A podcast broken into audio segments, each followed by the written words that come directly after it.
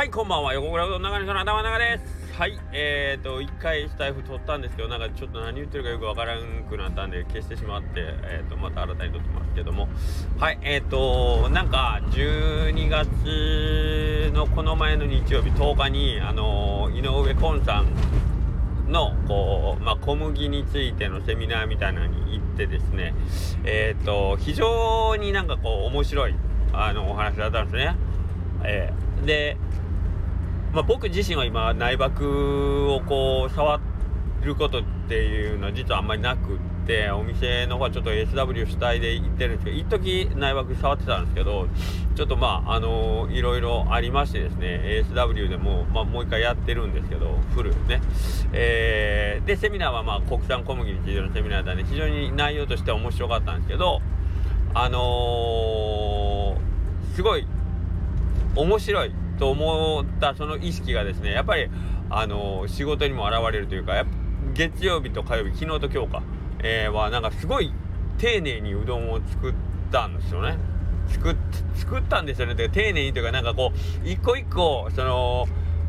麺ができていく様をあのしっかり自分で確認しながら作業するという感じかな。丁寧にしようというよりはなんかせっかくあの話聞いたしどういう風にえっ、ー、とまあ小麦粉に水が浸透していってみたいなあのー、感じなのかっていうのをこうなんか目で改めて確認しながらこう作業するような感じでちょっと昨日とか今日とかやってまして実際日曜日のお話聞いたその小麦の話っていうのはもう遺伝子レベルなんで目でいくら見ようが多分そういうのは分かりはしないんだけどしないんだけど意識の中ではなんかこう一個一個ちょっと一つ一つ感触確かめるようになんかこう作業するっていうかまあそりゃそうですよね。あのせっかくなんかそういう今までと違うなんかこう切り口もらってるからなんかこう今までとは違うあの心構えで仕事に挑むっていうのはまあそういうことなんですけど。でねまあまあそういう作業してたんですけどとなるとねやっぱりねうどんがやっぱ綺麗に上がるんですよ。昨日も今日も。割とあまあいいやんって思うような麺がねずっとできてて。で、えー、そうなると不思議なもんでやっぱりねお客さん少ない少ないというかねうんなんか思いのほかお客さん来ないんですよね。普段に比べるとね。こうん、であのー、これよくあるあるなんですけどうわ今日 A 面できてるなとかって思ったら割とねお客さんのお手元に届かないことが多いんですよ。結構余りがちになるとあせっかく今日 A 面できてたのになと思いながらなんか結構ロスが出るっていうパターンがありあってですね。まあ俗に言うその昔流行ったマーフィーの法則みたいなやつですね。絶対裏目出るってやつ。あのいつも傘持って雨降るかなと思う日は傘持っていったら降らん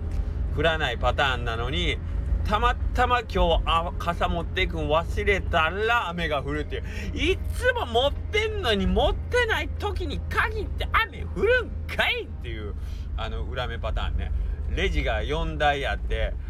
あここが多分一番早いやろうって並んだら前のおばさんの時になんかめちゃくちゃ問い合わせして結局俺のレンジが一番遅いんかいっていうあのパターンね。選ん自分が選んだら自分がいつもなんかこうあの割を食うみたいなね裏目の法則みたいなもう一時入りましたねマーフィーの法則。今今の子はもう言わんのかな。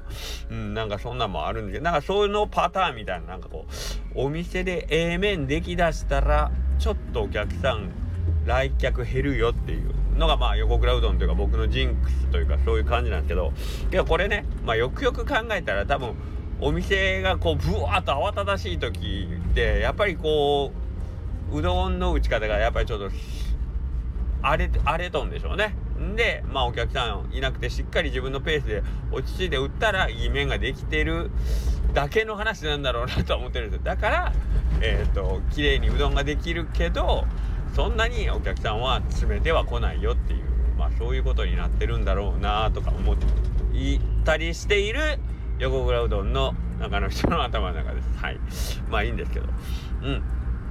で、えっ、ー、とまあね、あのー、ちょっと今週末に、その、ああ、けどこれ、まあ言、まあ言ってもいいか。あの、ヤグさん ヤグさんのね、あのー、イベントがあるじゃないですか。で、まあそこで、ちょっとなんかこう、試供品、試作品というか、まあちょっと、新しいなんかこうチャレンジングなメニューみたいなのをこうできればせっかく来てくれるんでねご提供できたらいいかなと思ってヤグさんにそういうのを知ってなんかこうお客さん喜んでもらえたらいいねみたいな感じで軽いノリで言ったんですけどうん言ったんですけどあのー、まあそれ言ったのはまあ前からこれちょっとできんかなできるかなみたいな感じのあのアイデアだけあってでまあそうやってヤグさんのイベントっていうこうタイムリミットがあったら僕いつも先延ばしにしちゃうんであのー、できやろうかなけどめんどくさいなというかまあ日々の仕事の方を先優先してそういうのを後回し後回しにして1枚経ってもやらんのでじゃあヤグさんのあのオフ会とかであのみんなにちょっと食べてもらえるぐらいのもんに無理やりでもするかなと思ってちょっとポロッとヤグさんに言ったんですけどなかなかねこれがね全然うまいこといかんくてね思ってたよりあのー、アイデア段階というかなんかこうこれってちょっと面白そうなんできるんちゃうみたいなのこうさらっと頭の中にあったんですけどなかなかねうまいこといかんのですよね。なんか最初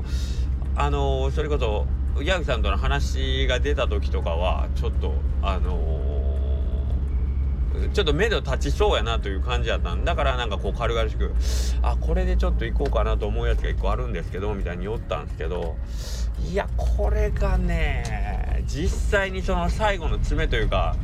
うん、みんなに食べてもらうっていうところまで行こうと思うとなかなかちょっと難しいですね。さあ残りあと3日になったんですけど大丈夫かな？ちょっとと思ってますけど。いやなんかねあの、よく言うあの、物事をねきっちりこう自分が成長しようと思ったらやっぱりもう夢を叶えるとかっていうパターンの時でもう締め切り作ると。ね。締め切りをもうとにとにかく作るとした時に、えー、自分でようやくその何て言うの腰が重い腰が上がるっていうんであるんで、まあ、今回も無理やりそういう風にしたんですけど、うん、なかなかやっぱりこの最後のハードルを超えていくっていうのがやっぱり、難しいね。火事場のバカ力みたいなのが出りゃいいんですけどね。はい。まあまあちょっとあとあ普段あんまり使わない頭を使って頑張ってこれけどいつも思うんですけど試食ってね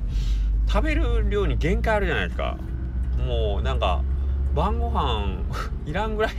結構いろいろ食べてもうなんかお腹いっぱいなんですけどね。はい。けど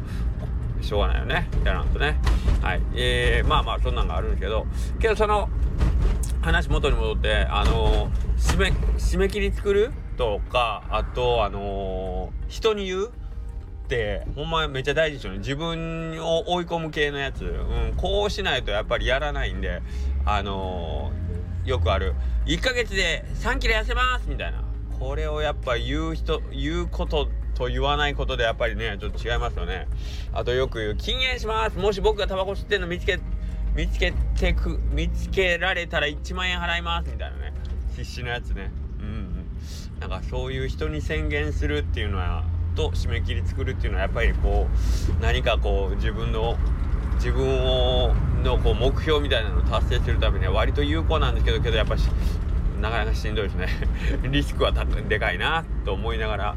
うんやりますね。はい。まあそんな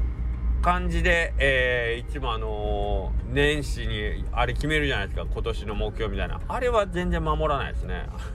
なんでなんですか今年健康診断行くっていうたった1個しか目標立ててないのに結局行けなかった。あの予約は取ろうとしたんです。予約は取ろうとしたんですけどあのーいやもうその日いっぱいなんですみたいな感じで言われてえっと11月ぐらいに予約したんかな。予約しようと思って電話したらあもう今年の予約全部埋まってるんですみたいに言われてあーって言ってこう他の病院に当たることもなく断念してしまいましたね。うん。意志が弱いね。うん。けどまあまあ本当にちょっと健康診断は来ぜひ来年の目標にしたいと思います。せっかく木曜日を休みにしたね、あの、木曜日休みにした理由の一個は健康診断に行きやすくするためにだったような気がするんだけどな、もう全部保護にしてるな、うん。なかなか難しいとこでございます。はい。まあ、そんなわけでですね、えー、っと、明日はそうかね。明日普通に営業して明後日ちょっとお休みということになってまして。結構こう年末に来てねさっきなんかお店のお客さん少ないですみたいななんかなめたこと言うてますけどいろいろとやっぱりなんかいろんな締め切りっていうのはやっぱ来るんですよね。何なんですかね。はい。でなんか結局12月12月だけじゃないけどバタバタしますね。はい。まあ皆さんあのー、体調崩されてる方非常に多いので本当に皆様お気をつけくださいませね。あのー、あもし体調崩されたら、あのー、しんどいのはあなあなたご自身もしんどいんですけどその周囲の人も皆さん心配なさったりね、あのー、ご苦労かけたりしますので、あの自分事だけと思わずにですね、え皆さん本当に体調管理管理というてもね